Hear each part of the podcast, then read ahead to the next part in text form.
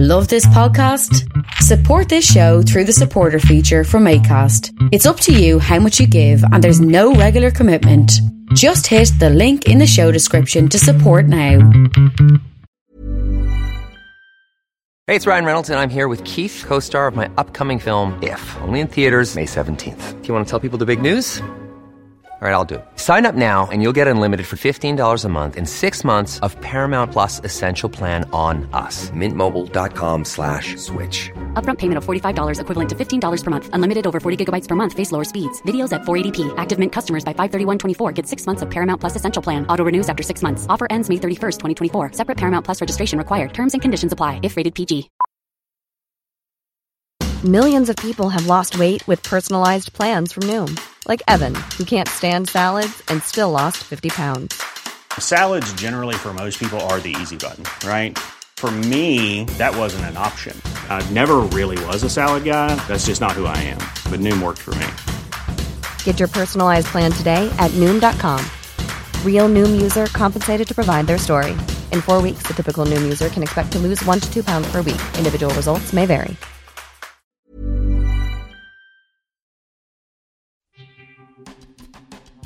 Thanks for listening to Creative Control. Uh, while I have you here, please consider supporting Youth Empowerment and Support Services, otherwise known as YES. Based in Edmonton, Alberta, YES provides immediate and low barrier overnight and day shelter, temporary supportive housing, and individualized wraparound supports for young people aged 15 to 24. They work collaboratively within a network of care focused on the prevention of youth homelessness by providing youth with the necessary supports to stabilize their housing, improve their well being, build life skills, connect with community, and avoid re entry into homelessness. Learn more about how to donate or otherwise support YES by visiting yess.org.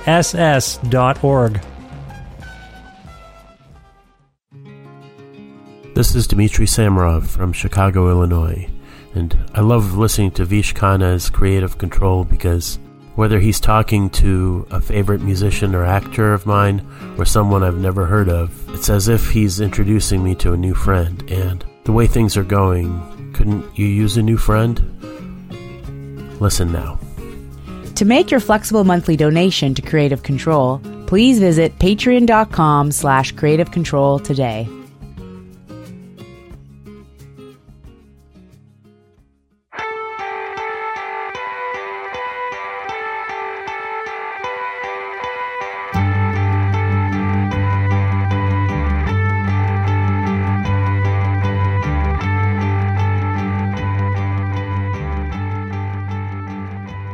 Janet Beveridge Bean and Rick Rizzo are musicians who have both long lived in the American city of Chicago, Illinois. Connecting in Louisville, Kentucky, the pair formed a relationship and a band called 11th Dream Day in the early to mid 1980s, were signed by Atlantic Records, then began to slow down as Bean tended to another band called Freakwater, and bassist Doug McCombs spent more time in his other band, Tortoise. 11th Dream Day never really stopped, though, with Rizzo writing songs at a furious clip, enough to make some 14 albums to date for labels like City Slang and Thrill Jockey, among others, and touring whenever possible. Comedy Minus One released their beautiful new album digitally on April 2nd, 2021, with a double gatefold vinyl version released on August 6th.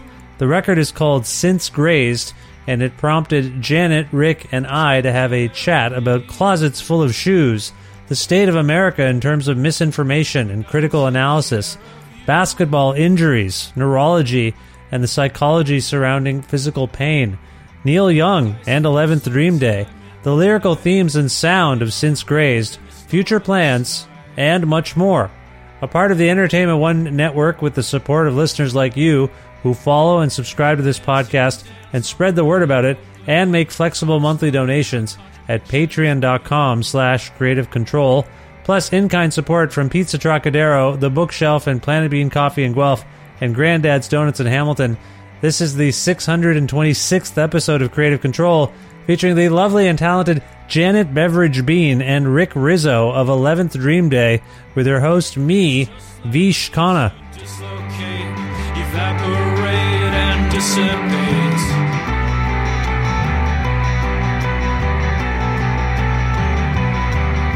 But just like these forgotten fields, you needn't wonder what I will yield. Take care of me. Take care of and I'll take care of you.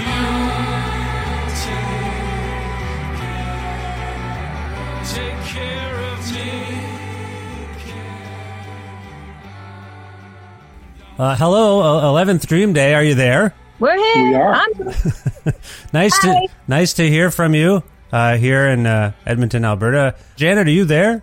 I am here. I'm actually I, I'm sitting in a closet in my house so that I make sure that it's quiet enough. So I'm sitting in the closet in my house. Yes, in Chicago. Oh, nice. Uh, how how are things in your closet? What's in your closet? Um, That's a new seg- that's a brand new segment on my show.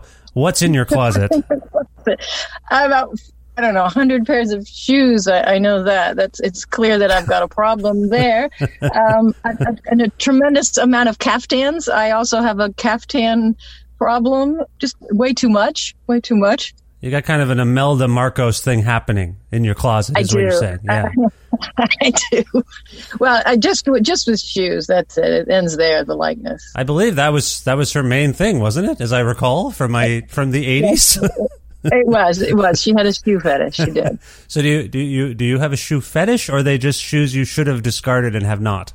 I, I wouldn't say I have a fetish, but I I do like a nice shoe, and I and and I have a problem getting rid of shoes. Also, you know, I I'm looking at a pair of shoes right now, a pair of red boots that I wore every day on uh, the last uh, uh, Freakwater uh, tour, and Oh. so I sort of I sort of have like a little bit of memory there. So. uh, th- There's sentimental in a in a, a stupid way that takes up space. I have the Yeah. sa- I have the same thing. I have a weird sentimentality towards shoes. Filthy, disgusting shoes. Just congregating in my house. I mean, like like 15 years ago, Imelda Marcos might have been on that. Remember that show Hoarders? Remember that show? Yes. That- yeah. I feel like she could have I been. it's still on. Is it still on? I, I don't keep up with the with the hoarders, but she probably would have been on that show. You're not in hoarding territory. You're just someone No. who likes and keeps shoes. Okay, that's No, I'm not in a hoarding territory. okay. Good, good, No. good, good to know. How are things going in Chicago generally for you? For me, they're they're. I, I can't complain. Um, things in Chicago are sort of returning to some sort of strange normalcy. You know, our COVID numbers are low here, and and uh, it's uh, it's really nice. I live on a, a park uh, in the city, and it's really great to hear the the little kids playing t-ball and uh, practice again, and and just the sounds of joyfulness are, are. It's really pleasant to have them again. So things are all right. Okay, lovely. That's lovely to hear. Yeah, that's great to hear. Well, uh, we also have on the line here uh, Rick. Rick, are you there? I'm here, and I'm not in my closet. I'm in my office, which actually has the spot where I keep my shoes, and I, I do not throw shoes away. Um, so um, I have lots of choices at the present moment, and life is good for me as well. You know, uh, it's a roller coaster, right? And uh, right now, I, I feel the car is slowly going up to the peak. Good times ahead, but uh, what goes up must come down. Um, mhm. You know, the, the cycles of life and all that. All my metaphors that I'm using right now. um, things are things are are peachy. It has been a, a real roller coaster ride, and to your point, I'm, I'm not sure we're done. Like I, I, there is a sense when I watch American television that you're you're all kind of done uh, with with this, and, and and that's fine. I mean, we want to move on, but do you feel like, well, you described it as a roller coaster. You feel like we've got some twists and turns ahead. Is that what you were kind of intimating? Uh, you never know. You know, uh, the current state of this country is uh, always in flux, uh, and things are good. You know, we live. Uh, Chicago is is really in this uh, overall liberal bubble for the most part, and um, you know, people are doing the right things by the vaccinations and you know and all that. But then you see there's you know like downstate Illinois or other you know if you the farther south you go. Uh, there's a lot of people that are not getting vaccinated, and who knows what that will mean. You know, um, Yeah. right now they say we're all covered, but you never know what the implications are of that large swath of the country refusing to um, understand uh, reality. So, uh, You know, I That's uh, my rant. Yeah, no, that was a good rant. I appreciated the rant. It was good. It was a good rant. Uh, as we were speaking yesterday, I went and got my first haircut since February of 2020. Wow. Well, it was it was it was nice. It was that my hair was getting very long. I've been keeping it long for like the last six seven years. But my hairdresser and I were having a chat. We were both wearing masks, and then halfway through the haircut, she mentioned that, uh, or I asked about. We were talking about vaccinations, and she was completely unvaxxed. And I thought, wow. Yeah. And I found that yeah, I had the same like the the mood shifted, but I tried to make an inquiry as a, an older person to why, young person, are you not getting vaccinated? oh, what's where are you coming from with this? Because as a hairstylist, as a hairdresser, you're interacting with different people all the time. You would think that's like frontline work to me, ostensibly, Yeah. you know. But she was like, "Well, I'm young and I'm healthy. I don't think I need it." so Yeah. that's the mentality I was dealing with, and then it was like we got past it. I it was awkward for a few moments, like a the first round of silence, you know, when that happens when you're getting a haircut, and all of a sudden, both people stop talking, even though they've been yattering at each other. but what do you do, like when you Rick, like when you encounter this apathy or indifference or the unvaxxed, as you mentioned it? Do you make a point of trying to engage with people and say, well, maybe you, because that's what my wife said. Did you, I hope you convinced her otherwise. I'm like, who am I? I can't convince people to do anything. Have you seen our children? But what, what, would you say to someone who is unvaxxed, Rick? Yeah, I think on the on the macro level, there's not a lot you can do. I mean, first of all, the understanding that you know I'm young and healthy, but the understanding that you know you're actually doing it for other people when you get Yeah. vaccinated. That's the point. But on the micro level, I finally went back to the gym so I can get some cardiovascular workout going, and and uh, this was back in April. I had just gotten my first shot. And uh, they have a sign on the door saying, um, you know, if you're back then, it was everybody had to wear masks. And I walked in back into the gym, and there it was three quarters of the people in there not masked. Yeah. And I just went home. I didn't complain. I but then I tried it again, and same thing. And I so I got on the old Twitter and uh, and DM the company and said, you know, this is happening. They're not even asking people to put on masks. I feel like they have a right to work out in complete safety. And so the district manager got back to me from the company and, and heard me out. And so the next time I went in, I went upstairs and to the uh, cross trainers and did my thing. And one of the employees came up and checked to see if everybody had their masks on. Ah, And then when I got home, the phone rang immediately, and it was the district manager asking, "So how'd your visit go?" oh, wow! and. I realized I realized that when my name when I you know scanned myself in, a little ping must have gone up and said, you know, it's a like reminder to staff Oh, man. ask everybody to mask. So uh, I joked with my family that I was the uh, I, I was the male Karen, um, uh, you know, uh, complaining to the district manager, and now. Uh, you know, now it's impossible to tell. Um, some people are masked now, and I assume that those are the people that didn't get vaccinated and just want to be extra careful on their own end. Yeah. Sometimes I think the, the, the Karen meme, if you will, is a conspiracy among the managers to make fun of us and to get us to stop complaining. Because who, who doesn't, be. Who doesn't enjoy complaining every once in a while and getting things done? I mean, I've, I've complained. I've complained about old people things like, hey, this movie is, these previews for this movie are way too lo- loud. Everyone around me is holding their ears. I'm going to leave and talk to someone. That, is that a Karen move? Janet, am I a Karen? No, and, and I feel terrible for the for the actual humans named Karen in the world. Yes. It's just not really fair. I mean, that just just seems wrong. I, I, there there are times that we should complain. Yes, there Yeah. are there are times uh, uh, when we should just keep our mouths shut too. I don't know. Yeah, it's it is it is complicated. Janet, do you have any perspective on what Rick and I were just discussing about living among a populace that doesn't really feel they need to do the things that other people are doing? Have you- do you have any perspective on that? Have you experienced anything like Rick at the gym or me with my young hairstylist yesterday? Well, yeah, I mean, I think what's happening as far as those that are defiant or reluctant or um, yeah. I, I i don't think that's anything new. I think it's Yeah. and i don't think it's an i, I think it is sort of a, a uniquely a unique characteristic of people from uh, the united states that they have the free choice to make these decisions which is which is absolutely ridiculous. But i was at a funeral a funeral that had been the person had died in January and, and no one could get together because of COVID. So it just happened.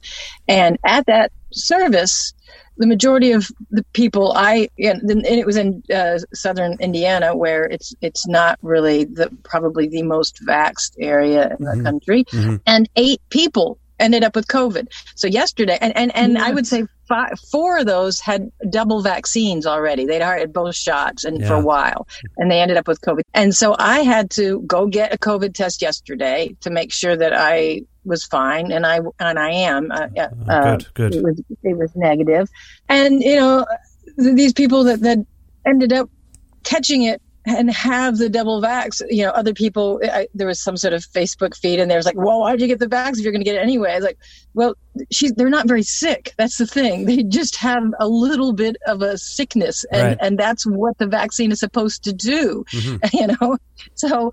Uh, you know, everybody is just always looking for reasons to say, you know, I told you so, or you know, the whataboutisms, or any of that Yeah. stuff, and it's and it's incredibly exhausting. And I try not to waste my time thinking about it too much because it is just I don't think it's any different than it was when previous uh, pandemics that have raged within within the United States. You know, there was the same anti-masking uh, contingent uh, contingent in um, 1918 or 17. You know, that's was the same thing going on. Yeah. And when we had smallpox, it was the same thing. Big big cartoons showing people turning into cows because the vaccine was using live bacteria or live Huh. virus or whatever it is from the cow. Right. So you know these these these behaviors are not new, and we managed to get through those things and come out the other side. So I have Yeah. some sort of I wouldn't say hope because uh, because that's a challenge concept sometimes, but there's some evidence that we will we will come out of this and we will be okay for a while. You know, I know this will be difficult for you to have an unbiased or objective opinion about given where you live, but there is this sort of sense that the world leader in fracturing misinformation might be America. might be America. Like there's just like, we've seen this during the pandemic. These strains of I don't know what you want to call them. Libertarianism? I don't even know what it is. Just this sense that no, no, I'm right. You're. I don't care what the facts are. I just know I'm right, and I'm not going to even engage with a civil in in a civil debate with you because I believe what I believe to be correct, and that's enough. I don't need evidence or, or whatnot. I think we've seen this uh, happening around the world. It's certainly prevalent here in Canada as well, but, but at the same time, it does feel from all the documentaries and articles I read that it's particularly heightened in America, and it has been let's say for the last five, six years in particular, it feels particularly bad. But that's my perspective. Janet, what do you I- I- what do you think? I think you're correct, and I think that you know when when it sort of gets isolated into these sort of red and blue pockets, and uh, it, it, or just socioeconomic groups uh, uh, of people that are more reluctant, I think that's a, a disservice because there is a very large contingency of educated yoga clothes wearing uh, people out there that are just as nuts about these conspiracies Yeah. as anyone else and and and members of my own family that have gone off the deep side into conspiracies people that are are well educated and and function in the world and they have you know they're they're convinced that there is a cabal of pedophiles you know in Yeah, yeah. out of the white house Yeah. you know like it's bonkers sort of stuff and i can't i can't figure out if it's just that everything seems so much in chaos and flux that it's easier to um, imagine that we have no control. Like we can't make a difference. Things are so far gone. And so you just have to sort of create these bubbles of thought that distract you from the real shit that's going on in the world. Yeah. so you're just distracted from it. And I think it's, it's, and I've always had a issue with the, the sort of the idea of people that not that there aren't crazy things that our government does or crazy things that corporate America do that would shock anyone, but the conspiracy theories that are just so way off the charts take the focus away from what is actually going on that's wrong and just steers it someplace else. And the energy is totally wasted on something that's not real. Yeah. so we're never fixing the problem. I, I've never seen this level of like weaponizing hypocrisy, I guess, or weaponizing proje- like it's projection. A lot of what we discover is when someone uh, these days is peddling a, a conspiracy theory or accusing someone of something, they are found to be engaging in those same acts, the the same acts they're accusing other people of. So it's very complicated. It's very weird.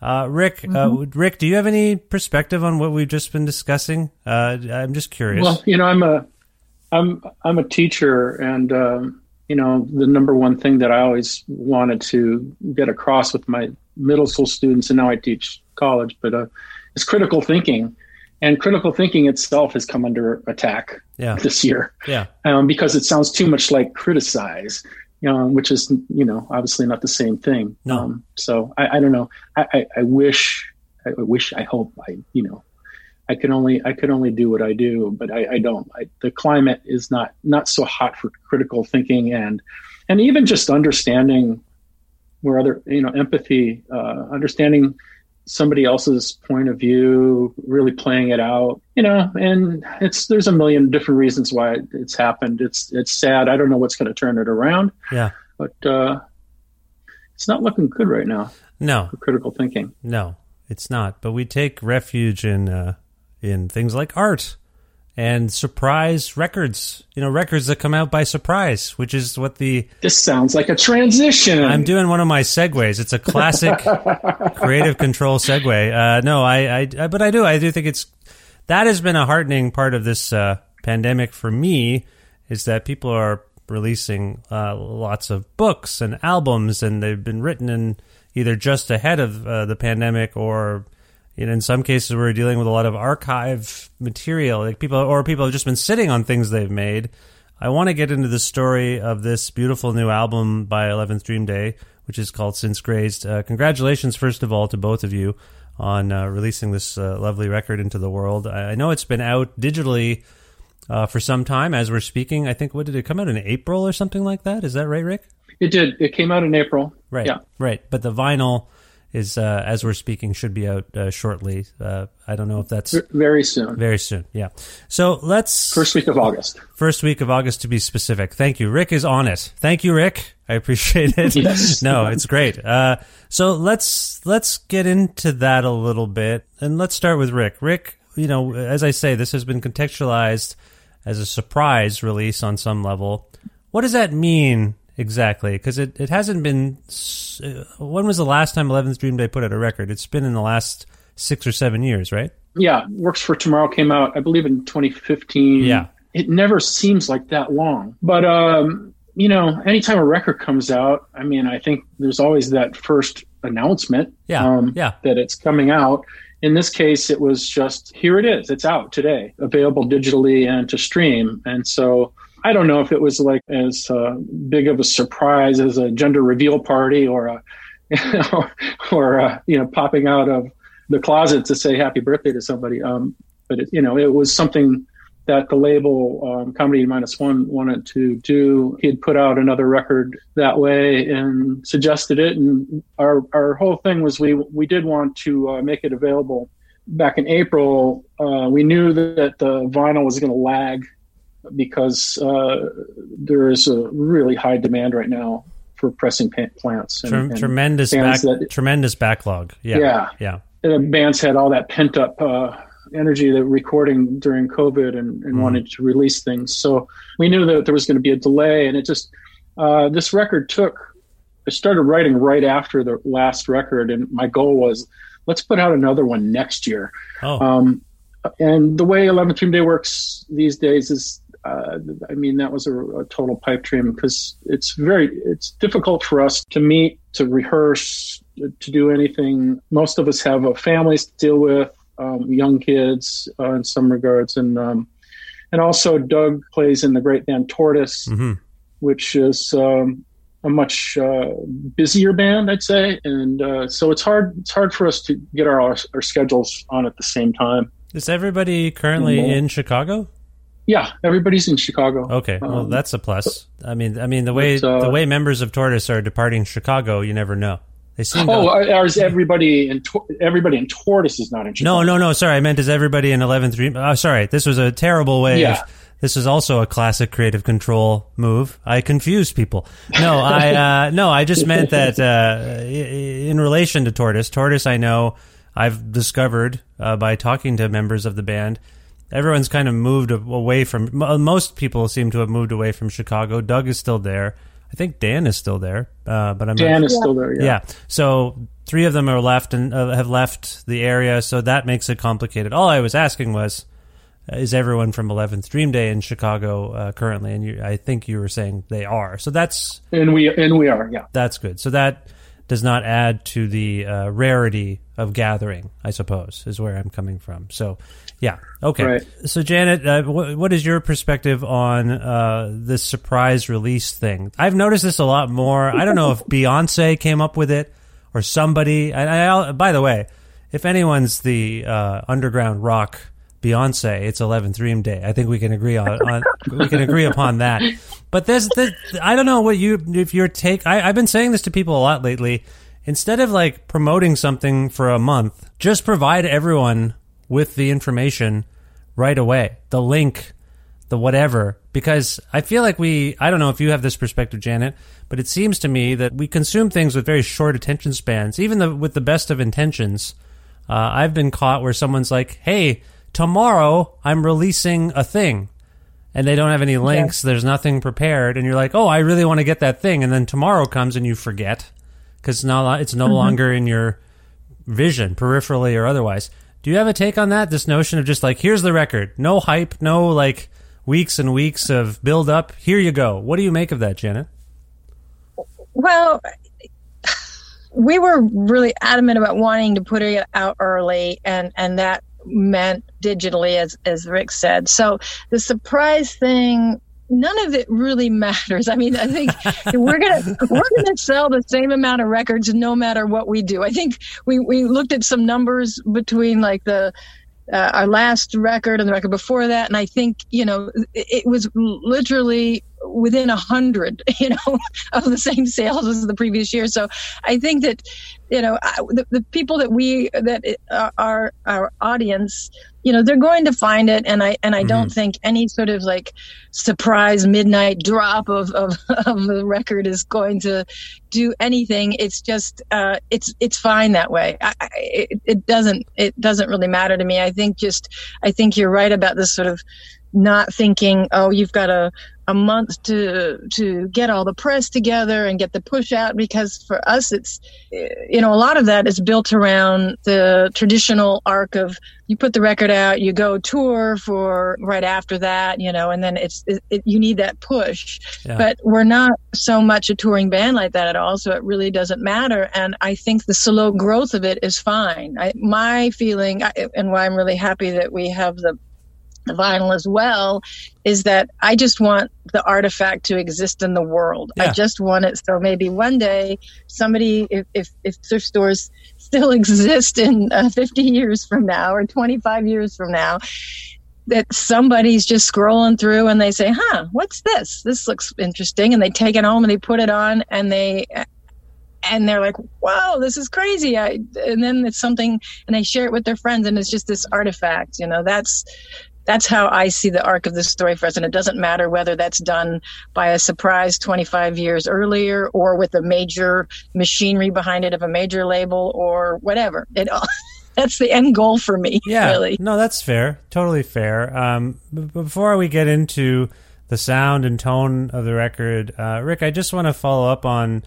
this line of discussion in terms of the strategy behind releasing it this way. Uh, and and you know, Janet was just saying she looked at the metrics, and uh, it was pretty much the same as it ever was. Your audience found it uh, and are finding it.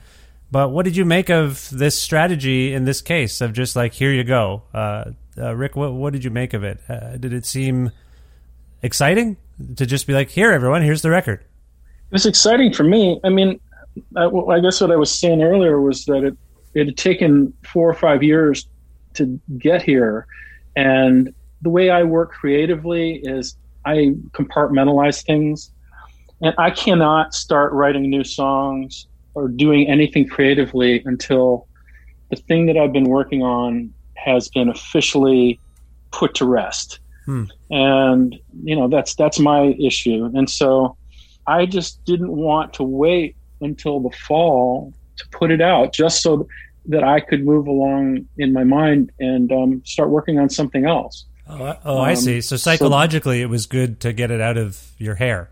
Yes. Okay. Yeah. Interesting. That's interesting in itself. Now you say you you started working on these songs almost right after the the last one was out. I guess that illuminates what you're saying about your process. the record, the last record came out, and you're like, okay, it's I'm done with it. I can move on. What was going on at the time? I don't know, culturally, personally, for you, uh, in terms of maybe an influence on this batch of songs. Can you take us back five, six years ago to Sure. maybe where where these songs were coming from? Yeah, well, it, it wasn't the best five years. Um, It's it's it's been a pretty difficult time. You know, just being a father, taking responsibility for my family first, and and um, getting my kids through grade school. They're in um, they're going into sophomore year of high school. Chant and I have a son who's 29. He had a rough time the last few years, but uh, my father passed away. I had this insane back issue that uh, started with an accident playing basketball where this young guy just ran me over. It was like a Mack truck hitting a Kia Soul. Um, and I, I- got I got slammed into the wall and uh, laid there for a long time, wondering if I was going to get up. And I did, and I finished playing basketball. But then two weeks later, I just had these I just this journey of a pain for the next couple of years. Where, Yeah, that's the way backs Um, backs uh, backs are annoying that way because you want. I would I had- if, if, yeah. I, if I could talk to my back for just a second. If you're hurt, tell me right away. Why the delay? Um, yeah, It always happens. You're like two weeks later. What the hell? Oh yeah, that guy hit me. That was really morbid product placement, by the way, as well. The Mack truck with the Kia Soul. That was uh, that was dark. But I, I are So you are, are you feeling better? now? I I have some back and neck I issue- am. back and neck issues myself, so I empathize. Well, I'm going to give. I'll be. I'll be brief about it. But I, I suffered for a long time and got cortisone shots and Hmm. I, chiropractic, acupuncture. Everybody that saw my X-rays gasped at uh, what they saw. Oh, with no. um, uh, I had two uh, herniated discs. But that said, a friend of ours, this guy Michael Galinsky, saw me moaning on Facebook, and he said, I, "I'm sending you a trailer to my film."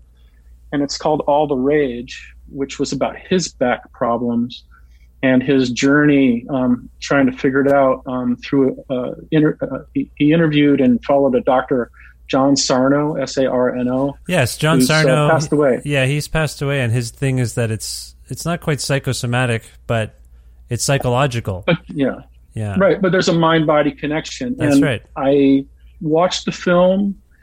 I read Sarno, two of Sarno. I read it, one of his books, The Mind Body Connection, and then I listened to the other one on tape that weekend. Hmm. By the end of the weekend, I was on the road to recovery, and I'm, I'm telling you, it's uh, it was for real for me. Uh, I journaled, not to say that I don't still have some pain and some issues. I can't play full court basketball.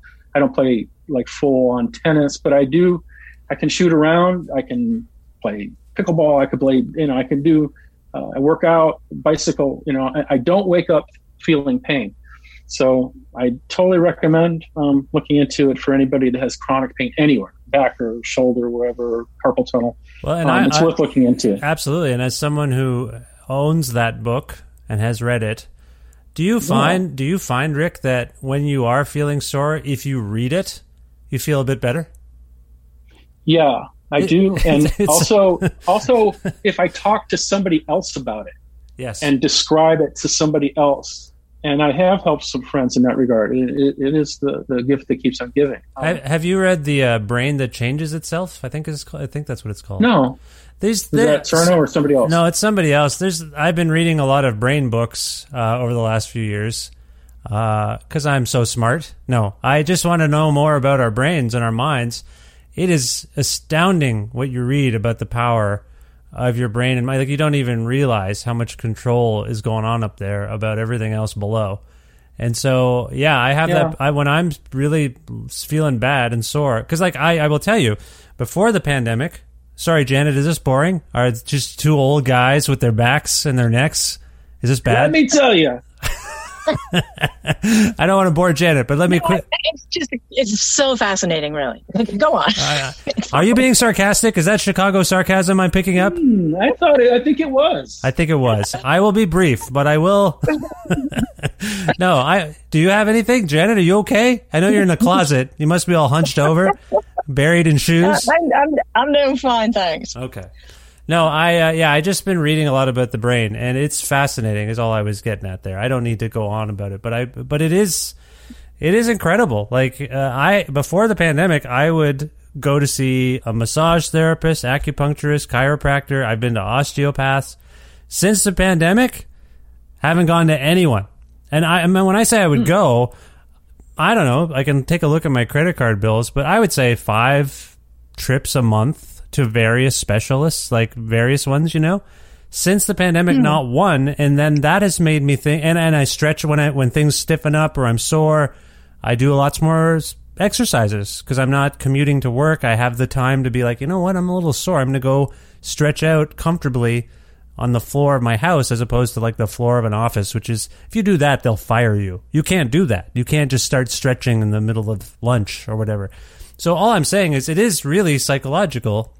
And Sarno was one of the pioneers uh, of this, I think. Is that right, Rick? He was really one of the foremost. yeah, he was he yeah. was really the pioneer. Yeah. Yeah. So, Um, yeah. So yeah, worked for me. I think Rick and I uh, have a very intimate understanding of of not it's not that it's psychosomatic or placebo, but our 29 year old son has a condition called GLUT1 transporter deficiency syndrome, which is sort of a very complicated thing, and it's it's neurological, and so I I have also done a lot of reading on brain workings. Yeah. Uh, yeah. but our son he doesn't get enough glucose to his brain because the uh, transporter the protein that, that transports it between the cells doesn't operate properly so he doesn't get glucose to his brain and so that causes seizures and different types of delays and dystonia all sorts of different things Huh. and the ketogenic diet is right now the only main treatment for it but matt has had some undergone some studies that um, were short term but had some miraculous results. But the thing that about the psychosomatic is is Matthew, our son, when he gets into a, a situation that's maybe a little anxiety producing for him, Yeah. it sets off this whole chain reaction internally for him that expresses itself in ways that he's not faking it. It's not, it's just he's actually having a, a, a you know a, a grinding problem. Uh, he can't speak. He, his muscles get stiff, and just the outside sensory information. Uh, his brain has to decide what it feels is most important at that moment, and then it shifts energy into one area so that other areas then are depleted and it causes these challenges. And so I just, you know, the brain is just bonkers. You know, we understand, obviously, we all know we understand so little about it. If I had the opportunity to do everything over again, I may, you know, that's, I think I would have gone into neurology, Yeah, you know, to be a neurologist or something. So Absolutely. fascinating. It's super fascinating. And you're right to quasi call me out on employing the term psychosomatic because I think that's become a loaded and dismissive and derisive term. But there, all I was trying to get at there, and I think you uh, did a better job of articulating it. Our brains are just incredibly powerful. So when I read the brain that changes itself, that came to mind as well. Like our brains really, you can really, if you home in on it, your issues, your brain can shift your th- those things for you, like the difficult parts. And I don't want to say I'm sorry to hear about your your struggles with your son uh, because it also sounds like you've identified what's going on and there's been some progress. Is that fair, Janet? Well, he was the uh, he was the eighth person in the world diagnosed with it at the time in 1993, I believe, and and now the foundation of families uh, that are active in spreading this. Uh, information on it. There's been so much work, and Wow. now it's really been identified all over the world, and it's still classified as a rare disease, but they are identifying it more and more. Uh, and and sometimes things that are just classified as cerebral palsy uh, will be found out to be uh, GLUT1 I because it's you Hmm. it's it's done through a spinal tap. You can test it that way or some sort of genetic testing. But Hmm. yeah you know Matt does Matt lives on his own. He ha- needs some oversight but he is not defined by uh, his challenges have certainly informed him in some of the ways that he sees the world and operates but it does not define him. And he's a really quite remarkable human being so Well, congrat- Um, that's great to hear. yeah. I mean, I said congratulations, like you won something, but I meant to say, you know, that's wonderful. That's great. Um, yeah, he's he's done well for himself. He's done really well. He's a poet as well, a very a very um, beautiful poet. Oh well, maybe that's genetics uh, in itself. Frankly, that's yeah, no, that's great. Uh, given what we were, uh, the way Rick was sort of contextualizing these past five years and uh, how difficult they've been. Um, and by the way, Rick, I'm sorry for your losses there uh, that you Oh, yeah. mentioned. Um, That's life. Yeah, it is part of life. I want to go back to Janet for just a moment. Janet, do you have a perspective on before we get in? Rick sort of illuminated what was going on. Do you have a perspective on how much of what was going on, so to speak, is reflected on within the lyrics of this new record? Do you do you have a sense of where he's coming from uh, for the most part? Well, um, as much as sort of. I, I, I'm now not as, maybe a little more than your average listener, um, uh, but um, Rick and I have a very long history together. The band has a very long history together, and and I think some of the record speaks to that in a really very reassuring and sort of a beautiful way. And and I don't think the record seemed while um, the songs were written for well, Rick wrote the songs during a time a hard period. There seems to be a, a to me in the record a lot of coming to terms with with things and finding the the the beauty in those terms. um, Yeah. you know, I when we were uh, working on things early on, Rick brought uh, songs over and and played them for me and was listening to "Take Care," uh, and it's and were phrases like "Take care of me" and I, and I, and I'll take care of you, and it reminded me of sort of like a, a, a song that's on a previous record on Stall Parade. Um, which I think the refrain is "Save yourself and you might save me." Mm. So it sort of seemed like there was this, this arc of, of of life that you know you came, it, which is a place of much more like uh, direct, immediate, like self action. You know, you know, sort of self actualization and and taking ownership for things and just sort of I don't partly growing up i think Yeah. you know just like Yeah. coming through things and that and the record has that to me it's just like this it's a record uh, I- don't want to say it's a record that old people would make but i think it is a, a record that uh, people that have had a long history together a, a band that's had a long history together and and had life experiences and it seems that it's that type of record for me you know um and in a, in a very beautiful and yeah just a, in a very beautiful way to me yeah I, I, I find it fascinating that you invoke the notion that this might be a record that old people make. Uh, because I think the subtext is the subtext to me, and I don't know, Rick, if you would agree or not. This feels like a very reflective record, not necessarily a, a stock taking of one's life, but it does feel reflective, and uh, it, it seems to be coming from the perspective.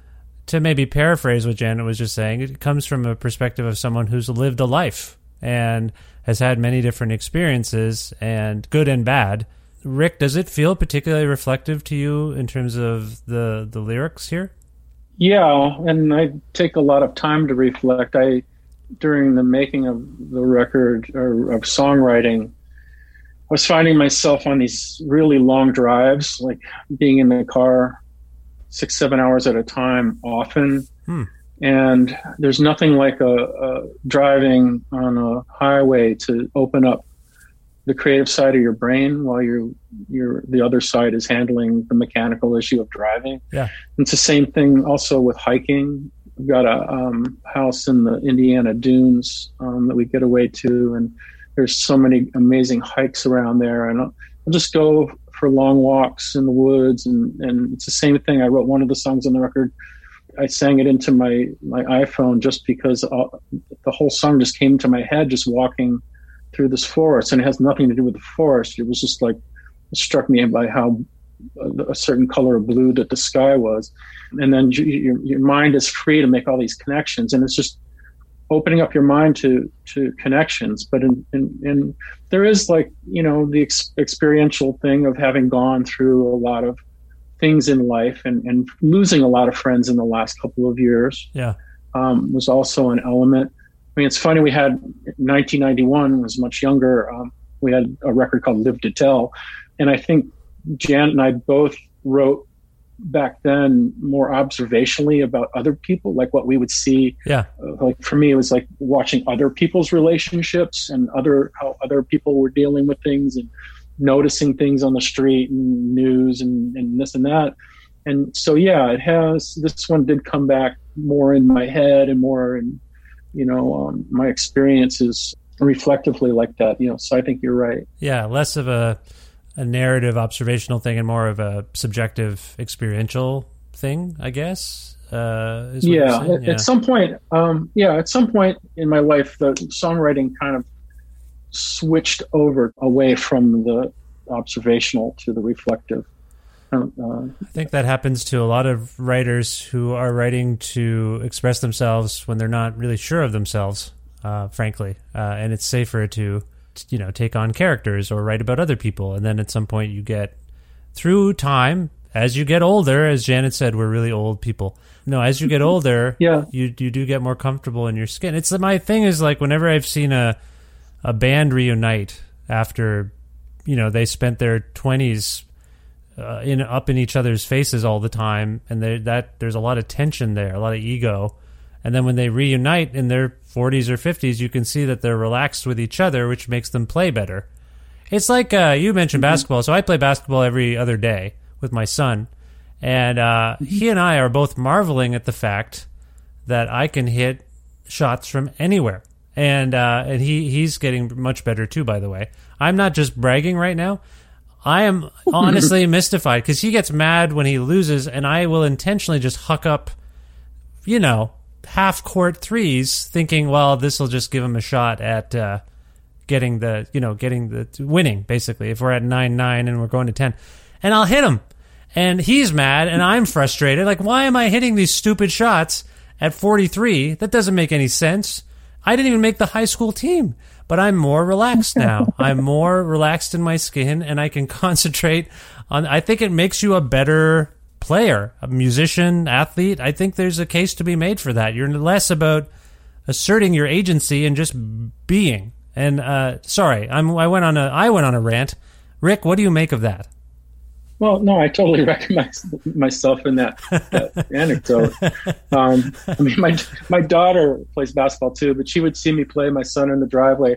It, it, was, it was really hard to try to even the playing field. Yeah. You know, like when I was taller and before Yes. my back was a mess, and and she would say, "Dad, don't make the next shot," and then I would do like some crazy thing, and then like I'd sink it because like I can't it would be more obvious for me to clunk one off the backboard, like it, it, it, like my, then my son would be like, "You're not even trying, Yeah. you jerk." You know? Yeah, yeah, Like, that's uh, he's done that too. and I can't. I don't know. Do you know like uh, do you know twenty one? The game twenty one, where you, it's basically Yeah, just yeah, yeah. shooting. I know there's we in Canada had a Right. thing called American twenty one, which was more active. But regular twenty one that I grew up with is kind of stationary. You're shooting. You're each shooting, and then you go to the foul line or the free throw line when you hit a basket from anywhere else. I'm just explaining 21 to people who Oh, don't know. okay. Yeah, I yeah. like that. Yeah, so that's how you do it. It's all pretty stationary, but you're just working on your shots and you're working on your rebounding.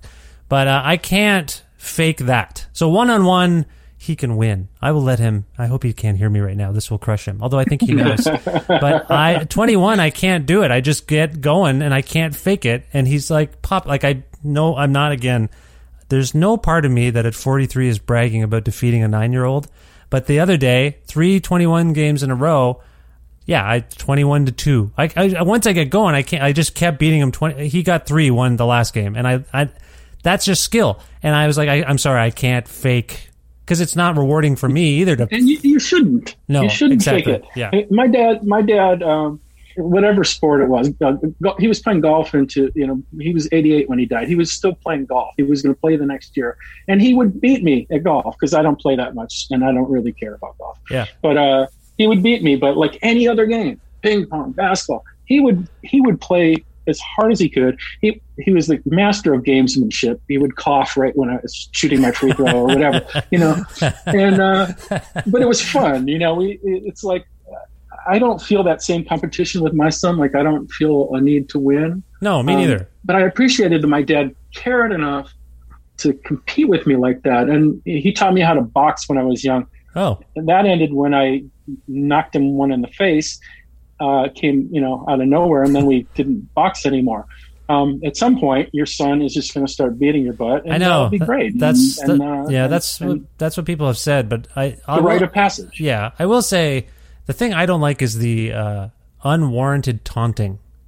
You know, after I've let him win, he just is like, ah, I'm like, oh my god, I have to crush you next time, but I can't do it because he's you got to build his confidence up. Anyway, Now that seems like more of an American uh, version, the taunting. I mean, Canadians, you know, Well, he- the stereotype is your politeness. So well, he is he is very American. I somehow he's immersed in American culture and he taunts. He taunts me and he brags, and I just want to knock him down a peg. That's the only. Anyway, this is ridiculous. Now we're getting into my family life, and everything's fine. Everything's just great. Uh, well, trash talking is an art.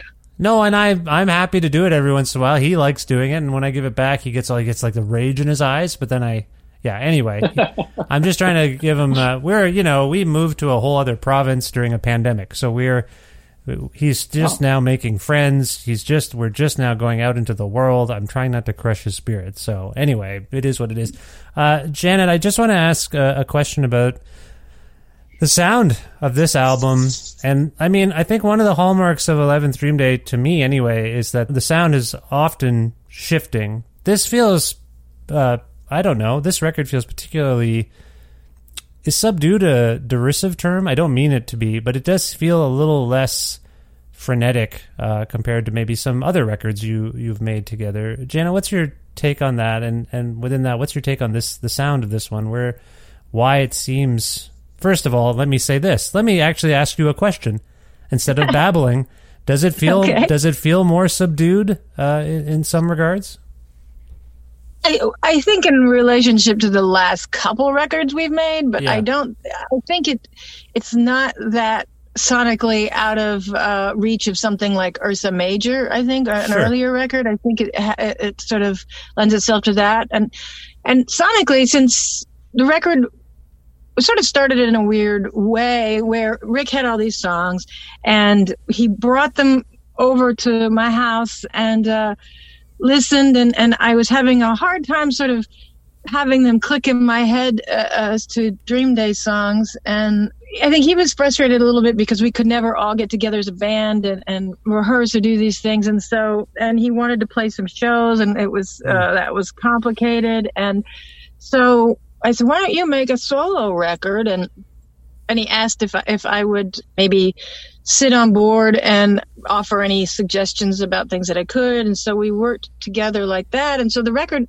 and the, so the record remained a sort of acoustic uh, record, and a lot and the demos were all acoustic, and and and that's how it was. That's how the bass of the song, the the, the song structure, and the whole record is is just uh, these very percussive acoustic guitar tracks that Rick did. And so it didn't have that, you know, same crazy electric sonic frenzy that we, we have had in the last couple of records. And then we built it up from there.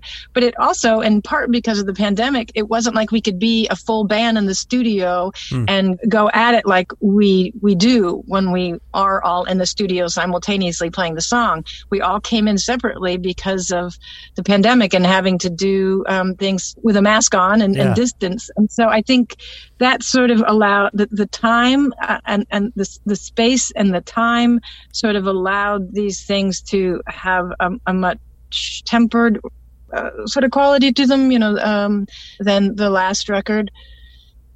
And then we have so many, we were able to utilize Jim more fully this time and, and Mark, who have remarkable uh, skills uh, on many, many instruments. So adding all sorts of key parts and synth parts and that we hadn't really done in the past, you know? So we just, Jim took tracks home and just worked on them and added stuff. So it sort of, it happened organically. I don't think it was necessarily intentional but it became obvious that the tone of the record would be what it is, I think, pretty early on. Well, I mean, the lyrics are seem to me anyway rather heavy and thoughtful and and introspective on the one hand, and and the singing is uh, also like it's it's heavy, like it's it's impassioned but measured at the same time.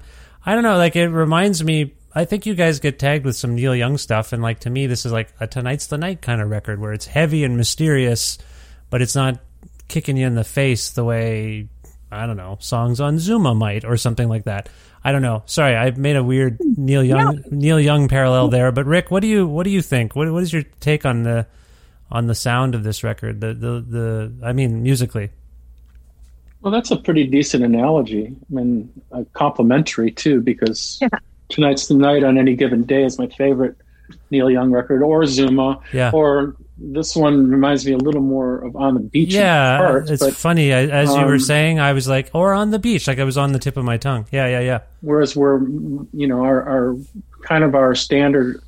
I mean, if if you ask people what Eleven Dream Day sounds like, they probably go to the, more to the, the any Crazy Horse kind of Yeah. sound. Yeah. which is you know like really putting it in a specific place our band and we obviously have more than neil young uh, as our influences but um yeah that said you know uh, the way janet told this um i you know I, I was committed to doing a solo record and i went into the studio with mark greenberg pre-pandemic into the loft where he works uh, where wilco records and runs their ship out of. Yep. and so it was just I, I wanted to track everything. And so i had 12 songs that i had down on a piece of paper that i was going to try to do. And i did them all that night with uh, acoustic guitar and my vocal. And as i was playing them i asked i had asked jan to come along and listen and give feedback to me. And a, a few songs into it janet and mark were both saying no you know what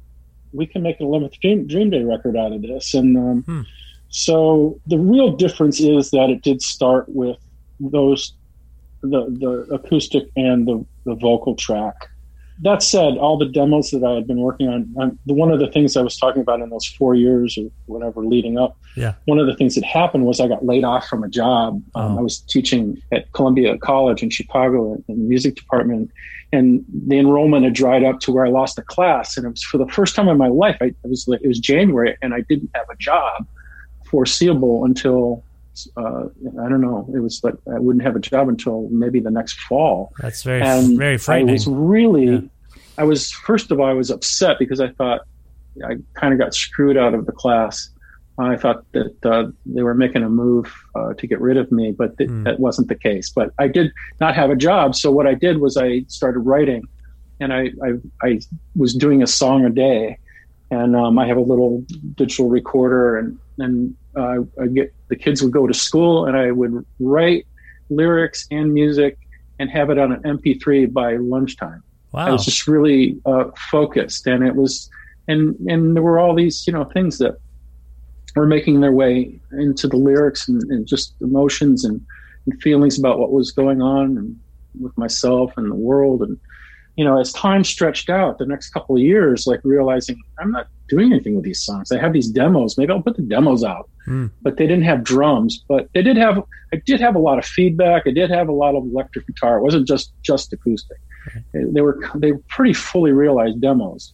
They just didn't have drums. And you know our our band is you know we started off with janet on drums and me on guitar in my parents basement practicing. Yeah. and you know that's the sound that we go back to. And then doug you know has been in the band since 1985 and his bass sound is a signature. And and and so in the long run you know when janet and mark said these are we could this, these these can be 11 Dream Day songs they are different but we could make something out of this and and so uh, you know i'm overjoyed that it happened because we do have a chemistry together. And then you know that was pre-covid when i record tracked all 12 of those songs. And then doug and, and jim and, and, and mark started doing their thing. And janet played drums and you know we started bringing things in after that. But we usually work the opposite way where we woodshed everything. We rehearse and we we get the songs. Last couple of records before this we did residencies at uh, a local club called the hideout where we would get the songs ready to go in the studio play them live. We for a long time we were obsessed with capturing our live sound, and this is the total opposite. And I think it's you know it really made for a different sound and a really a record that you know kind of shocked me at, at how much it's resonated. Um, I, I, I have not, t- you know, usually I'll like I you know I said I put records to bed and move on to the next thing and I don't listen to them. I haven't stopped listening to this one. Nice. Uh, at some point I will, but to me it's fresh. It's it is very different. So it sounds like this might be uh, I don't know the harbinger of things to come, so to speak. Like uh, in terms of just your methodology, you might the pandemic I think forced your hand to to work a certain way. But it, well, when you say harbinger of things to come, you know one of the things you know we were trying to decide. We had a bunch of uh, way too many songs for a single record.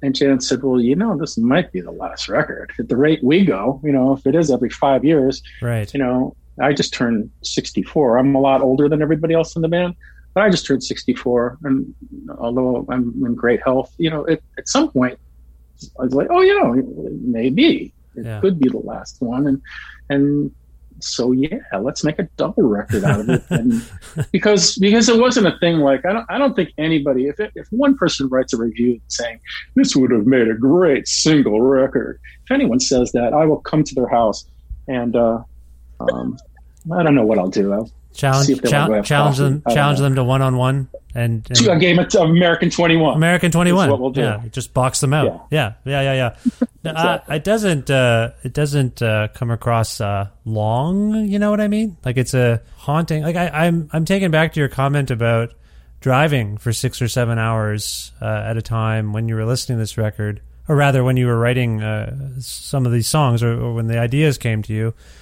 And it feels like that kind of record uh, for us now to drive, to have it on as you're driving at dusk or something like that. Look at me, I'm a film director all of a sudden. I'm I'm shoot I'm framing this record. I like it. Yeah. No, but it does have that quality. It has that quality. It has that quality of, you know, movement and and uh yeah, just it has a meditative almost quality in some ways. And I think there's also a cinematic quality to it as well as just you know you have these visuals of things you see uh, Yeah. at least in our part of the world when you're driving down the highway. So there is a cinematic quality to it. It's sort of a there's a, it's a it's a a, a wide vista, I think. on- Absolutely. on this. Yeah. No, I, I I was I was making jokes about it, but it is it does have that. It has a vividness to it, if if if you will. So, yeah, I mean, uh, what can I say? Congratulations on this. Uh, I hope it's not the last record. Uh, I, I gather from what you were saying, Rick, though, that you haven't, unlike previous records where you put it away and start moving on. It sounds like you haven't quite done that. You haven't jettisoned this record from your from your mind, so to speak. I, ha- I haven't yet, and I can't start writing new words yet. I do have about 30 songs on my phone, though. Oh, nice. Just waiting as as idea threads. So Okay. I, I can't stop. You know, our, our generation of indie rock musicians that kind of cut our teeth in the 80s, I think we're all aging pretty nicely. Dinosaur Jr. Yeah.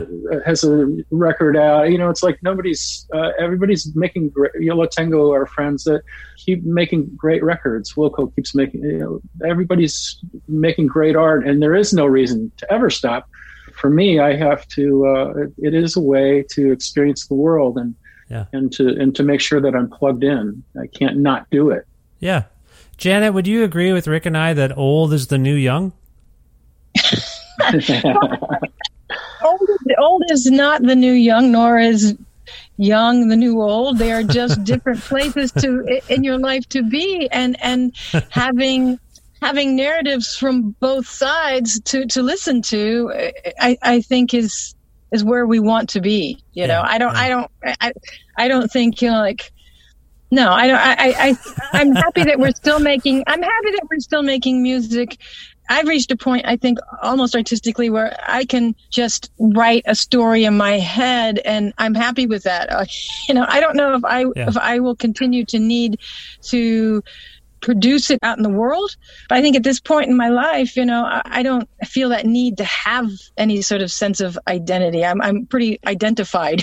I Yeah, think, you know, personally, you know. Yeah. So if if something uh, comes and we make another record and I'm in the headspace to do that, that's great. If, if I don't, I will still be creative in some fashion, whether it's just sitting looking at my window, imagining a story or publishing a story or making music or whatever. But I think once you are a creative person, uh, Howe Gelb told me this once that if he, this was back when, when I was in my early 30s, he said, well, if you're still playing music by the time you're 40, you're a lifer. You're Yeah. never going to stop. Right. and, and I think it's kind of true. You know, you hit your 40s and oh, that's who you are. You know, you've accepted it. It's too late to go back and uh, become a neurologist at that point, probably. so you're just a musician. And, and I think that I, you know, that's what I am, whether I put out records or not put out records. I am a musician and, and I'll play for myself or for others. I, I don't know how that will play out. Well, it's really heartening to hear, actually. So I, I appreciate that. Uh, uh, Rick was just talking a little bit uh, there, Janet, about how he's got some song ideas on his on his phone. I think he said, or his digital recorder, and uh, but he hasn't uh, pursued lyric writing. Um, just in terms of your own updates, uh, whether it's Freakwater or anything else, like, do you have anything coming up that you want to talk about before we wrap up here? Well, you know, the the Mekons and Freakwater made a record together a few years back that took forever to actually get released, and it's going to be released this summer called the Freakons. And it's a fun project. And so there's that, and we're playing some shows for that. And, you know, who knows about Freakwater? Freakwater is I always sort of likened it to a game of tennis. You know, you can you can do it until you're 100. You just play, you play sort of uh, more thoughtfully and a lot slower. So Yeah, right. I think we'll just do that in some fashion, whether we play live or not. I don't know, Okay. but we we will continue to work together and. um yeah, and then you know when Rick's ready with his thirty songs on his phone, he can give me a call. All right. That sounds good. Uh, Rick, if people want to learn more about Eleven Dream Day and where they can pick up uh, this new record, where would you like to uh, direct them, so to speak? Well, we have a link tree, um, which will send you to pretty much everything in our Instagram, uh, which is We Are Eleven Dream Day. Okay. And there's a little link tree in there that'll send you to a variety of places. Okay. Right. And the record, Since Grazed, is is out now on Comedy Minus One and will be available for vinyl in, uh, or rather, uh, it is available for pre-order now on vinyl, but the vinyl will start uh, to circulate. What was it? The first week of August? Is that correct? He's already sending them out. Yeah, so, there you go. um, Okay. He, he- I saw a picture of uh, John boxing them up. So uh, the physical copies are in hand and they will be headed out. Okay. Excellent. For any international listeners who are afraid of postage, um, it is being distributed by Red Eye. So uh, in uh, in Europe and uh, I imagine Canada, um, Yeah. it'll be in uh, uh, re- record stores. Uh, and if it's not, demand to see the district manager. Uh, carrying your way into the new Yes. Eleven Dream Day record. Yeah, that's a good call. Um, okay, well, if there's a song that we can go out on from the record, I was wondering if, if you two, by consensus or dissent, can settle on one particular song that we can go out on. Now, Rick, you're very close to your. I, I want to argue potentially that you're the closest to these songs of the three of us here. So I'm actually going to start with Janet in terms of her choice, and then you can you can defer or accept her recommendation. Is that fair for you? First of all, Rick. I, I like this game. Okay, great. Janet, the pressure is on. What song would you Well, like to hear? I think since Grazed, the the title track is is super fun and it's a good song to run to and drive to and yeah, I, I'd say since Grazed. Okay, so this is the lead track. Uh, Rick, what do you make of of Janet's answer? Well, I learned a long time ago that the best thing to do is to agree with Janet.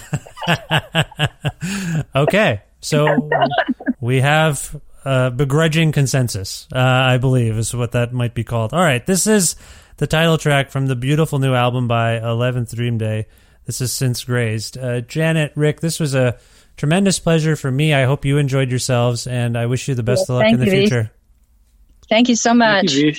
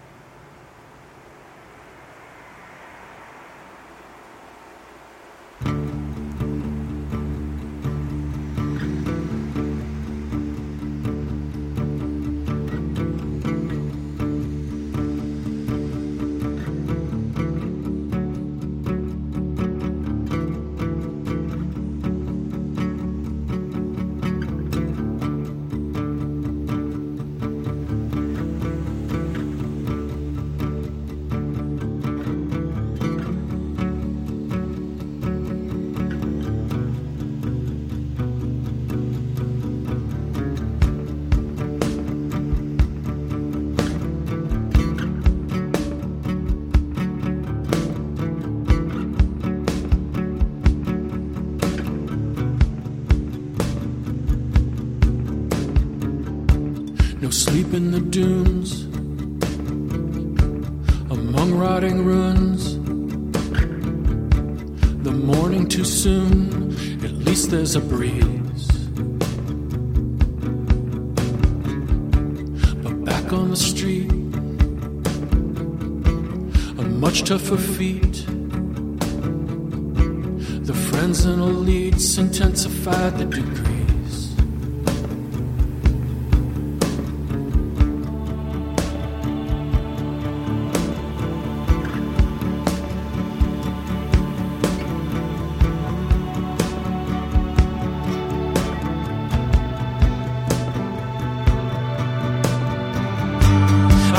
So blessed. I needed the rest. I've lately regressed, but the tones are unfazed. The frequency hums. Where are my old chums? The scattered alums not cut, but since grazed.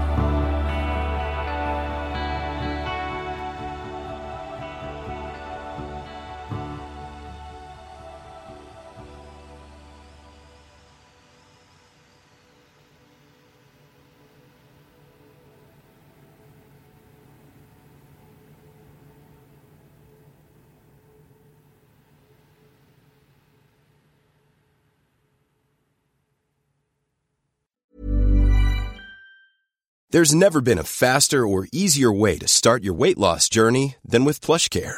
PlushCare accepts most insurance plans and gives you online access to board-certified physicians who can prescribe FDA-approved weight loss medications like Wegovy and Zepbound for those who qualify. Take charge of your health and speak with a board-certified physician about a weight loss plan that's right for you. Get started today at plushcare.com slash weight loss. That's plushcare.com slash weight loss. plushcare.com slash weight loss. Hold up. What was that? Boring. No flavor. That was as bad as those leftovers you ate all week. Keke Palmer here, and it's time to say hello to something fresh and guilt-free. Hello Fresh. Jazz up dinner with pecan-crusted chicken or garlic butter shrimp scampi. Now that's music to my mouth. Hello Fresh. Let's get this dinner party started. Discover all the delicious possibilities at hellofresh.com.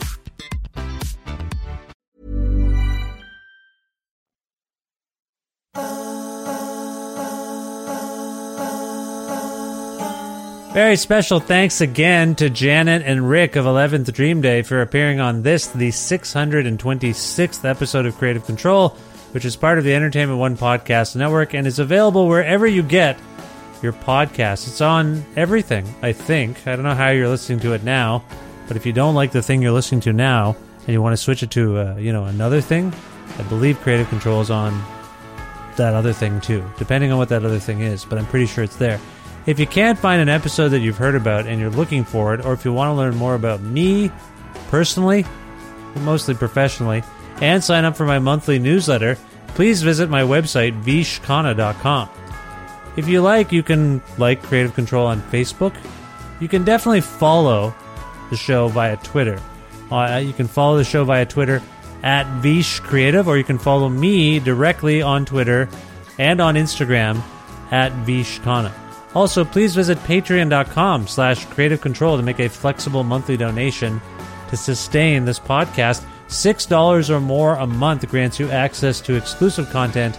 And if you're interested in receiving a Creative Control t shirt uh, for your patronage, please message me on Patreon and I'll get you one while supplies last. Again, visit patreon.com slash creative control for more info.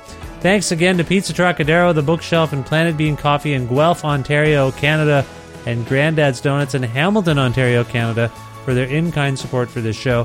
Thanks to to Jim Guthrie from Ontario, Canada, for letting me use the uh, instrumental version of his. So you hear that music right now behind me? That's that's the instrumental version of "The Rest Is Yet to Come." That's a song of Jim's. He lends me the song. He's got a lot of great songs. You can learn more about Jim and his work at jimguthrie.org and he might help you. You might want to work with Jim. He'll do that sometimes. JimGuthrie.org for more information about all those things. And finally, thank you for listening to this episode uh, featuring Eleven Dream Day, and I hope you'll listen to their new album, Since Grazed.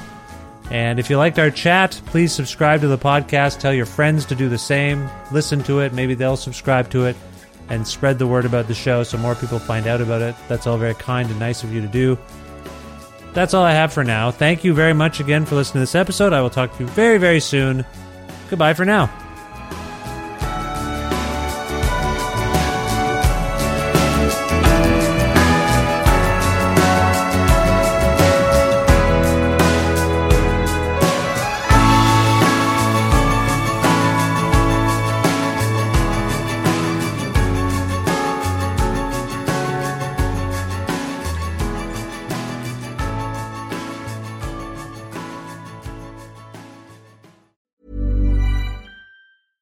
Ever catch yourself eating the same flavorless dinner three days in a row? Dreaming of something better? Well, HelloFresh is your guilt-free dream come true, baby. It's me, Keke Palmer.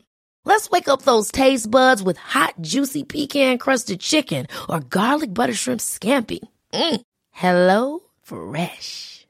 Stop dreaming of all the delicious possibilities and dig in at HelloFresh.com. Let's get this dinner party started. Planning for your next trip? Elevate your travel style with Quince. Quince has all the jet setting essentials you'll want for your next getaway, like European linen, premium luggage options, buttery soft Italian leather bags, and so much more. And is all priced at 50 to 80% less than similar brands. Plus, Quince only works with factories that use safe and ethical manufacturing practices. Pack your bags with high-quality essentials you'll be wearing for vacations to come with Quince. Go to quince.com slash pack for free shipping and 365-day returns.